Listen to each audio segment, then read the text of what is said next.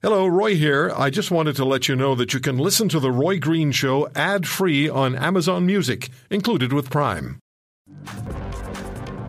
Let's get at the uh, Roe versus Wade decision by the Supreme Court of the United States. We're joined by Professor Anne Marie Lofaso. She's the Arthur B. Hodges Professor of Law at West Virginia University College of Law. And uh, the professor said when she joined us, I think it was two months ago when we first heard about this going to happen, said that the decision would have a significant impact on people's trust in the High Court. Professor Lofaso, thank you for coming back on the program. What's your view of the decision taken by the court, by the majority of the court? Well, first of all, Roy, thanks for having me. Um, yeah, the majority of the court has essentially eviscerated 50 years or almost 50 years of precedent um, for a woman's right to um, make decisions about her um, future, about her and about her reproduction freedom. What, but that's sort of the the minor story here. What the major story is is that the court's reasoning, which is that there was no right to an abortion at the moment in 1868 when the um, 14th Amendment was ratified, and there was no right in, but uh, for abortion in the Constitution at its founding, is um, is very troublesome because there at those times there was also in most states not a right to interracial marriage, there was not a right to same-sex marriage, and it's also what it does is it freezes in time uh, the idea of what was liberty in the mid 19th century. And importantly, what was liberty in the 19th century did not include women and reluctantly included non white people, so non white men. Um, and frankly, it didn't even include all white men. So that that is a very troublesome view. Is it your concern then that the uh, matters that you raised, that you just raised, same-sex marriage, um, interracial marriage, may be targeted or visited by the Supreme Court of the United States? And I'm just curious, does the court have the, the power to initiate this kind of um, decision making, or is the court mandated to make decisions only when there's an impasse at the lower levels? No, the, the court cannot initiate anything.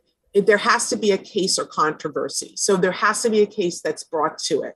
So someone would have to complain about a same-sex marriage, or there would have to be, um, say, a state would have to pass a ban on same-sex marriage.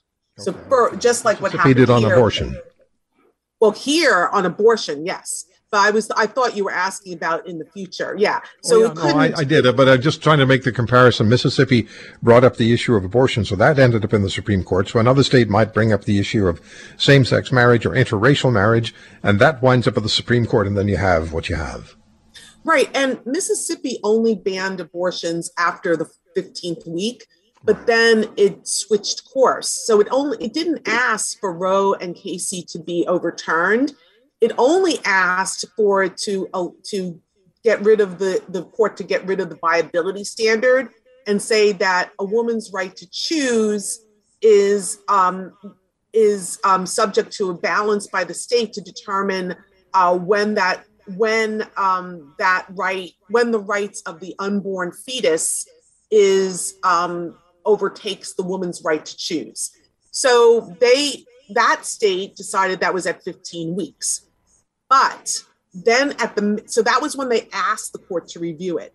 At the merit stage, they then switched course and said, "Yes, we want we actually want you to overturn Roe versus Wade."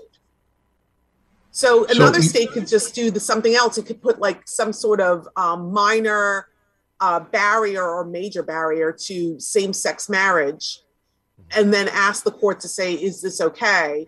And then re- ask the court to then overturn Obergefell or other so precedents. You would have concern that perhaps now that Roe versus Wade has gone through the Supreme Court of the United States, there may be other issues such as uh, contraception, same sex marriage, interracial marriage that could also find its way to the Supreme Court of the United States, which could then also issue um, decisions that the majority of people would say would consider today to be impossible. Correct. Correct. How concerned, how concerned um, are you about that? I'm sorry, what how concerned am I? I'm yeah. I'm I'm very concerned. Now, if you read Justice Kavanaugh's opinion, he says that we shouldn't be afraid of that because he says he agrees that the Constitution isn't frozen in 1868. But that's that's one justice, right? And it seems somewhat arbitrary. So it's frozen in 1868 for abortion, but not for which ones? So Justice Thomas expressly said that he wants to look at um, other rights, and he expressly st- talks about same sex marriage. But interestingly, he leaves off his list Loving versus Virginia, the interracial marriage case. And as probably most of your listeners know, he is in an interracial marriage. He's married to a white woman. So now the way it works is that the court has to have at least four votes. Four justices have to vote to review a case. So there are uh, four justices, only four, decide they want to hear a case. Then it can come up, and the justices can then uh, do what they want. Now, court said, no, this is we we take precedent very seriously, but we had to we had to do this. We had to overrule precedent here because Roe was so wrongly decided. Well, given that Roe is the majority of the of people in the United States, 67% of, of at least the last time I looked, 60% of, of Americans wanted to keep Roe intact or some form of Roe intact. Yet the court says the majority of states don't like this. So rather than looking at the majority of people, it looks at the majority of states and it and then it so it slips into the rhetoric of states' rights. Well, we know if you look at our American history, we know how grave the idea of states' rights can be when states' rights is used as a cover for, for denying the liberty of a subset of individuals in the in our historical um, um, mark uh, that would be slavery. As we all know that was the justification for slavery was leave it to the states. Yeah. so, so i am very concerned. Professor lofaso before i get to the questions i mentioned before the break we had a situation in canada where there was um, a law in place that uh, said if you voluntarily become so inebriated, so drunk, that you commit a crime, uh, that you cannot then claim that you were too drunk to know what you were doing. The Supreme Court of Canada, just a few weeks, a couple months ago, uh, said no, that's constitutionally not sound. This this cannot be. They, they overturned that. So the government of Canada said, well, we have to get back at this very quickly, and we have to change this reality, and so we'll draft and pass another piece of law. Again, they passed and uh, drafted and passed another piece of law that says you cannot use too, the too drunk to know what I was doing excuse any longer. Is there opportunity for the government of the United States, given the fact that the Democrats uh, con- essentially controlled the government at this juncture, at least until November. We'll see what happens then. But is there opportunity for the Democrats to introduce legislation which would reinstate, if not reinstate Roe versus Wade, introduce something quite similar? It's possible, but there's a couple of problems. One is that um, it, in our system, we need 60% in order to go to a vote. And the Democrats only have 50 out of the 100. They have, and plus the vice president, that makes it a 51, so that makes it a bare majority. So they don't quite control the Senate. And unless they're willing to get rid of what's called the filibuster, that that won't that that can't happen. It's possible that they might be able to come up with a compromise for the life of the woman, very something very very narrow. But my guess is they will wait until after the election if they're going to do something like that, because both sides are going to want to use this to get out as many people or the mid because as as you know, as everyone knows, the way um, the way votes turn out is about you know is about turnout. How the result of a of an election is really about turnout. So they're both going to try to use this to get as many people. So that's my cynical view about that. No, I agree but, with you. That that's very cynical, but it's also appropriate. That's the way politics is.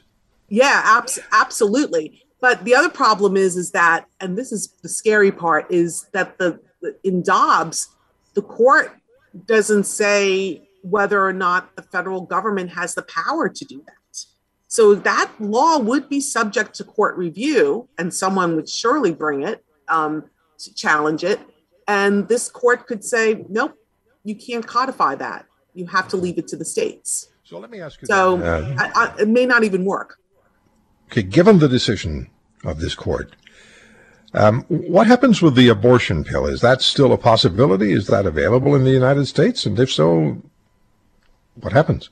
Well, that's really interesting. So it, it, partially depends on how um, life is defined by the legally as opposed to medically, and how the um, abortion pill works. So if the abortion pill is an abortifacient, so it actually does something after fertilization, then um, I would, this would allow a state to, this decision allows a state to govern, to regulate that if it wishes. If right. the, um, if the, the pill merely prevents um, fertilization by making the womb hostile or something like that um, to sperm, then it may not. But my understanding is a lot of these pills do actually um, work after fertilization. So it really would depend on how the pill works. The other problem is is that um, the or uh, that the states could then say they could define um, the unborn child as once this would be really expanding it, but who would have thought we would be here today, you know, 10 years ago? So, what if the state decides that actually it's an abortion to prevent the sperm from fertilizing the egg because that was inevitable? So, that we're getting into contraception now. And that it seems to be that is potentially on the chopping block. Now, that's what Justice Thomas says. The uh, one, the other justices do not. Uh, that's what the dissent is concerned about. The other justices are silent on that particular issue um, other than Kavanaugh, who does say that he he thinks it, that they we shouldn't alar- sound the alarm uh, the alarm bells j- just yet. But it is possible that contraception would be on the chopping block. Yes. Okay, so so uh, we have about a minute and a half. I, I'm really curious about this. Does this particular decision, and it's gotten more attention than any other Supreme Court decision in, in recent history, recent memories, at least as far as, as I know. Does this raise questions about the role and the place of the Supreme Court in American society? Yes, because first of all, the court was a little bit in a damned if you do, damned if you don't. But particularly here, Chief Justice Roberts tried to avoid that if you read his concurrence and said, look, we could have, all that was asked of us to do was to look at this particular decision. If we had just looked at this decision and we had just said this is constitutional, there would have been a backlash, but it would have been appropriate, it would have been in line of what we normally do. Here is the first time the court has removed a right that was given, and it did it without being prompted. It wasn't the, now, to be sure, once the case was before it, the state of Mississippi did ask for that. But that wasn't what was at issue. Normally, the court only looks at the narrowest grounds on which to decide a question. But here, it broadly overturned something that was immensely unpopular, and then it cloaked it in the language of, well, the majority of states don't like this, even though the majority of people are on the other side. I, I have to stop here because uh, we're out of time. If you want to hear more, subscribe to The Roy Green Show on Apple Podcasts, Google Podcasts, Spotify, Stitcher, or wherever you find your favorites. And if you like what you hear, leave us a review and tell a friend. I'm Roy Green. Have a great weekend.